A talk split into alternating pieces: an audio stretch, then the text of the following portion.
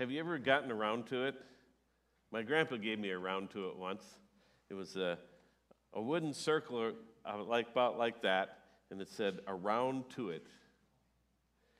Well, sometimes we, we don't get around to it.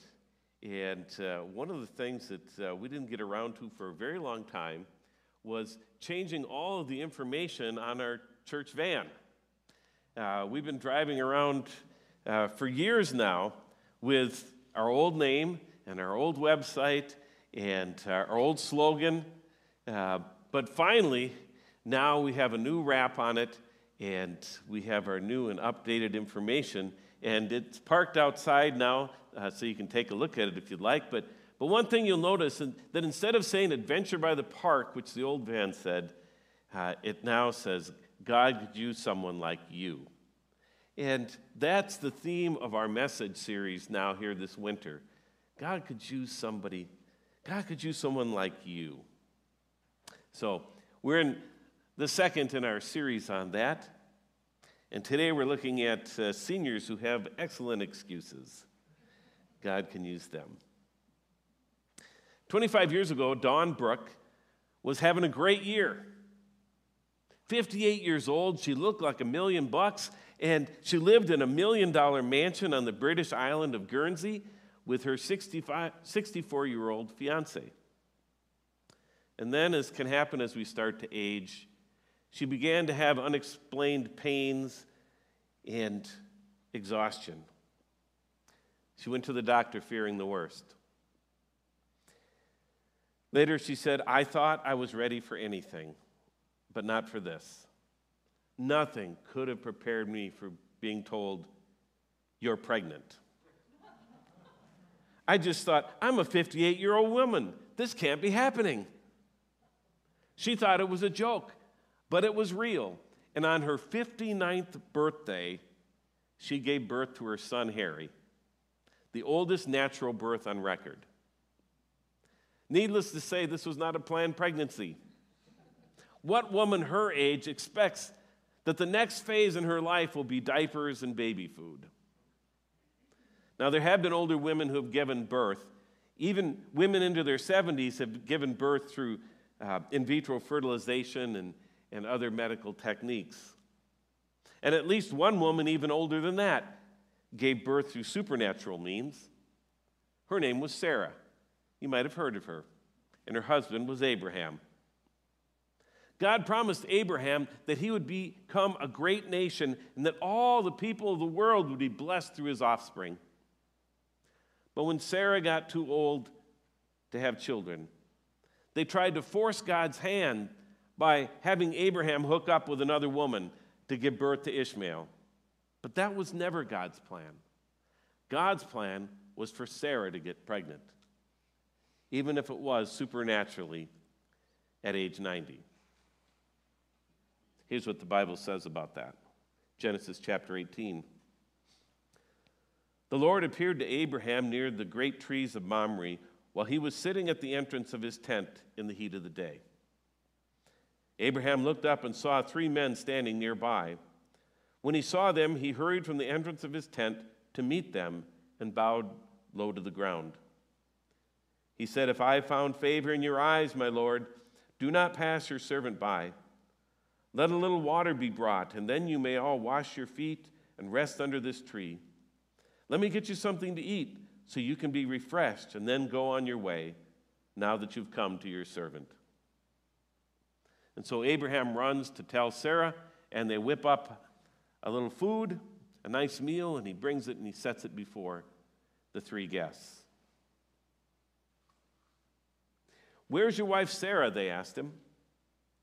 There in the tent, he said. Then one of them said, I will surely return to you about this time next year and Sarah, your wife, will have a son. Now, Sarah was listening at the entrance to the tent, which was behind him. Abraham and Sarah were already very old, and Sarah was past the age of childbearing. So Sarah laughed to herself as she thought, After I am worn out and my Lord is old, will I now have this pleasure? Then the Lord said to Abraham, Why did Sarah laugh and say, Will I really have a child now that I'm old? Is anything too hard for the Lord? I will return to you at the appointed time next year, and Sarah will have a son. Sarah was afraid, so she lied and said, I didn't laugh. But he said, Yes, you did laugh. And who can blame Sarah for laughing? I mean, what is this? Some kind of joke? You think it was hard for Dawn to envision becoming a new mother at age 59? Imagine age 90. Not that Sarah's complaining. She wanted a child all her life, but as she puts it, she's already worn out. And her husband is old. And old he was, 99 years old at this time. I just imagine Sarah walking into our MOPS group that, that meets in the library, our Mothers of Preschool group, and the looks that she would get at 90 years of age carrying her little baby. It's hard to imagine. She had to be the most unlikely mother of all time. And yet, God used her to bless the entire world. From her would come Isaac, and then Jacob, and down, down, down through the generations to David and Solomon, and, and ultimately to Jesus. God uses the most unlikely people to do his work. At an age when most people are pondering their prescriptions and their estate plans, Sarah and Abraham are trying to figure out car seats and breast pumps and all of those kinds of things. Now, no wonder they laughed. Who wouldn't laugh? Who could have imagined that their next step in life's journey would be so amazing? Sarah can't. She won't admit it, but she laughs at the ridiculous possibility that God would have another chapter to write in her life. Last week we looked at how God uh, used Mary to accomplish his purposes. And as improbable as she was to, to bear the Messiah, and as imperfect as she was as a parent, we're not too surprised that God can, can use a willing young woman to do great things. I mean, don't we tell our young daughters and sons, you can do anything that you set your mind to? There's a world of possibilities waiting for you. You could grow up to be president someday, or a doctor, or a movie star, maybe all three. How often do we ask young people, What are you going to be when you grow up? But how many times have we heard someone ask, What are you going to be when you grow old? It's as if we reach some point, 70 or 50 or 29, and we think the possibilities have ended. That we've entered into the last chapter in our lives, a chapter where we've done everything we're going to do and been everything we're going to be. We certainly don't expect God to say, Guess what? The next chapter in your life is going to be the most important yet. I need you to be a part of my plan even though God had, had promised to use Sarah in a mighty way, she was 90 years old. And so she thought that ship had sailed. I'm worn out, and my husband is old. She has several excellent excuses for why she couldn't possibly be used by God at this point in her life. But then she gets a visit from three strangers and she learns that God could use someone like her, even her, at age 90. Age is no barrier to being used by God. Do you know who, uh, who this uh, character is here on the screen here? We'll get a shot of him. Who's that? Well, it's Charlton Heston playing Moses. Do you know how old Charlton Heston was when, when this was filmed in the, for the movie The Ten Commandments? He was 33 years old. But do you know how old Moses actually was? When he led the people out of slavery, he was 80 years old. And his brother Aaron was 83. It's amazing. It, remember what he was doing before he got, got called, before the burning bush, and before he was sent to the Pharaoh? He was just out tending sheep. He was living the life of an old shepherd, just watching sheep eat grass. How could, how could he have imagined or even dreamed that God would have another chapter in his life? And yet God did. And we got the Ten Commandments. The Bible is full of people of all ages that God uses to accomplish his purpose. And some are young, like Timothy, and we're going to talk about his story next week. And some are older, like Sarah and Moses and Anna. Do you recall Anna's story? It occurs in the second chapter of Luke, just after Jesus is born, and, and Mary and Joseph take Jesus to the temple to consecrate him to the Lord and to offer a sacrifice of, of thanksgiving. And at the temple, there's the prophet Anna. When she was a young woman, her husband died after they'd been married only seven years. And from that time on, she devoted her whole widowed life to the temple. By the time the baby Jesus comes along, Anna is 84 years old. And at 84, God has a new chapter in her life. There was also a prophet Anna, the daughter of Penuel, of the tribe of Asher. She was very old. She had lived with her husband seven years after her marriage and then was a widow until she was 84. She never left the temple but worshiped night and day, fasting and praying. And coming up to them at that moment, that's up to the baby Jesus and Mary and Joseph. Coming up to them at that very moment, she gave thanks to God and she spoke about the child to all who were looking forward to the redemption of Jerusalem. Anna has been a devout prophet of the Lord for years. But now God needs her to do something new. God needs her to speak about Jesus to all who are looking forward to the redemption of Jerusalem. The people in her town had been waiting for God's redemption. And she perhaps has even prophesied about it. But now her job is to let the city know that redemption has come in Jesus Christ. In a sense, Anna becomes the very first person to witness to Jesus, the first evangelist. And she does so at age 84 whatever your age, God could use someone like you. And whatever your excuses, God has another chapter to write in your life. This year, I was invited to be involved in a program called Shmita. Um, invited might be too mild a word. I was ordered to do Shmita. See, pastors in the Minnesota Annual Conference are required every seventh year to do an extensive review of their call to ministry, following the biblical pattern of a, of a seven year Shemitah refreshment year. And this Shemitah process for, for us pastors involves retreats and study groups and reading books and paper writing and extensive evaluation of my emotional intelligence and my leadership. It's a lot of work. And I held off replying to the invitation, trying to come up with an excuse for why I couldn't do Shemitah this year. The truth is, I thought I was too old for that kind of stuff.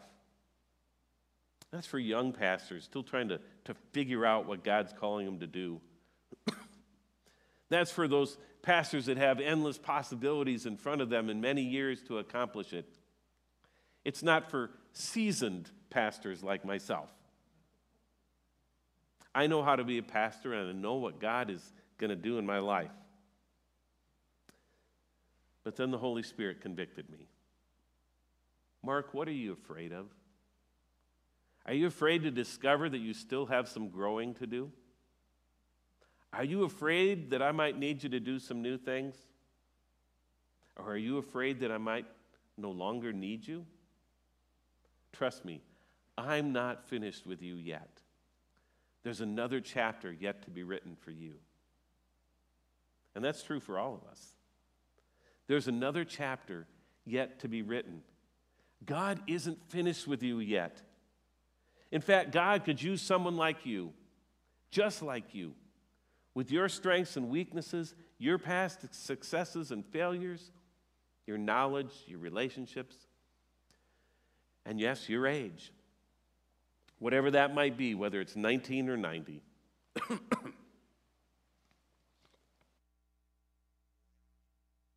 I want to tell you about one of the most effective pastors that I know. Her name is Callie Christensen. And Callie hasn't always been a pastor. She had a long career working for the county and social services, and she was good at it. She was also an active member of her little country church, Clotho United Methodist, near Long Prairie. And there was a time when her church was in need of a pastor, and, and in all the prayer and discernment that I did as her district superintendent, trying to, to find the right person for that church, I kept hearing, they need someone like Callie. But of course, she had her own successful career and, and she was approaching retirement, and she wouldn't want to take on the rigors of, of learning to become a pastor. And so I kept looking for someone like Callie. Because I just knew that, that there's no way that, that she herself would, would become a pastor. She had her own sheep to watch over, literally. I expected that when she did retire, she'd just want to go out to her farm and, and take care of her sheep like Moses did. So I kept looking. But God said to me, Why don't you just ask her? And so I did. I met with her and I said, Callie, have you ever considered becoming a pastor? And she says, You know, I've been wrestling with that for quite a while now. And within just a few months, she had left her job with the county. She had signed up for training to be a licensed pastor, and she started preaching. And that's seven years ago now. And today she's a pastor of four churches. Four different churches. She's an overachiever. And like I said, she's one of the best pastors I know. What an amazing next chapter in Callie's life. God doesn't call us all to be pastors or to be mothers or evangelists or even to do Shemitah. But there is a next chapter for all of us. A chapter that where God could use someone like us to accomplish his purposes. And that chapter might be a long one. It might be seven years or more. Or the chapter might be a short one even as short as seven days. Either way, God can use someone like you. Even if our days here on earth are drawing to a close, God can still use someone like you to give a witness to dying well as Christians, to demonstrate the hope that we have in the promise of eternal life. I've mentioned uh, this fellow before. His name is Howard. And he gave one of the greatest testimonies of faith and love that I'd ever witnessed. And he did so when he had just a week to live. Howard was a lifelong servant of Christ. As a young man, he would pick up confirmation kids and drive them to confirmation and back. He went on to be active in, in his churches, being on various committees, being a part of the lay witness mission, singing in the choir, doing the little fix up stuff around the church. His whole life reflected faith and service. And even in his later years, when he had dialysis and, and was struggling with various health concerns, he continued to be a servant of Christ. So when, when Howard approached me and asked if he could come up and say a few words during the service, I didn't hesitate. He sat in the front pew, and When I invited him up to speak, he slowly made his way up to the pulpit. Good morning, church, he said. I won't be here next Sunday. My body can no longer take the dialysis, so it's only a matter of days before I die. And there was a collective gasp from the, from the congregation. He says, So I wanted to let you know how much you've meant to me. And he went on to, to share not only the impact that the congregation had had on him, but what he'd seen in the lives of others. How the ministry of that church had touched people in the congregation and out in the community and even across the world. And he went on to thank Jesus for his mercy that saved him, for his spirit that encouraged him, and for the promise of life with him even after death. And he spoke with such peace and joy. None of us could believe that he wouldn't be there next Sunday like he always was. It was the most powerful sermon I had ever witnessed. And then he sat down and we continued in worship. And sure enough, that week Howard died. But his witness in those final days was as powerful as any other chapter in his life, and maybe even more so.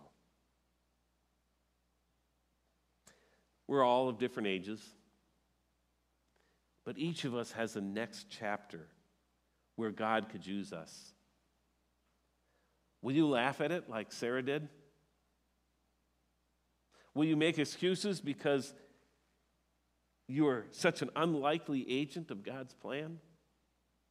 Too old, too young, or too something to be of any use to God? What are you afraid of? Are you afraid to discover that you have some growing to do? Are you afraid that God might need you to do some new things? Or are you afraid that God might no longer need you? Trust me, God is not finished with you yet. There's another chapter in your life that's yet to be written. God could use someone like you. Let's pray.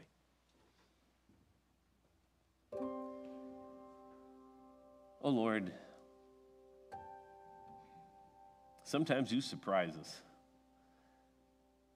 When we think that we know what the future is going to be, and that we're going to coast on into it. Then you come along like three strangers and say, Guess what?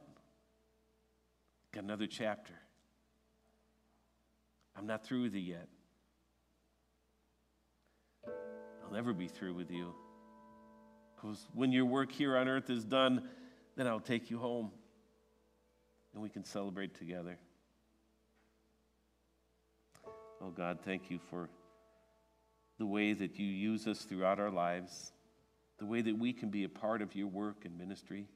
Thank you for this church and all the lives that it has touched. And thank you for touching our life and giving us our calling. Thank you for using us in whatever way it might be. We are glad to be of service.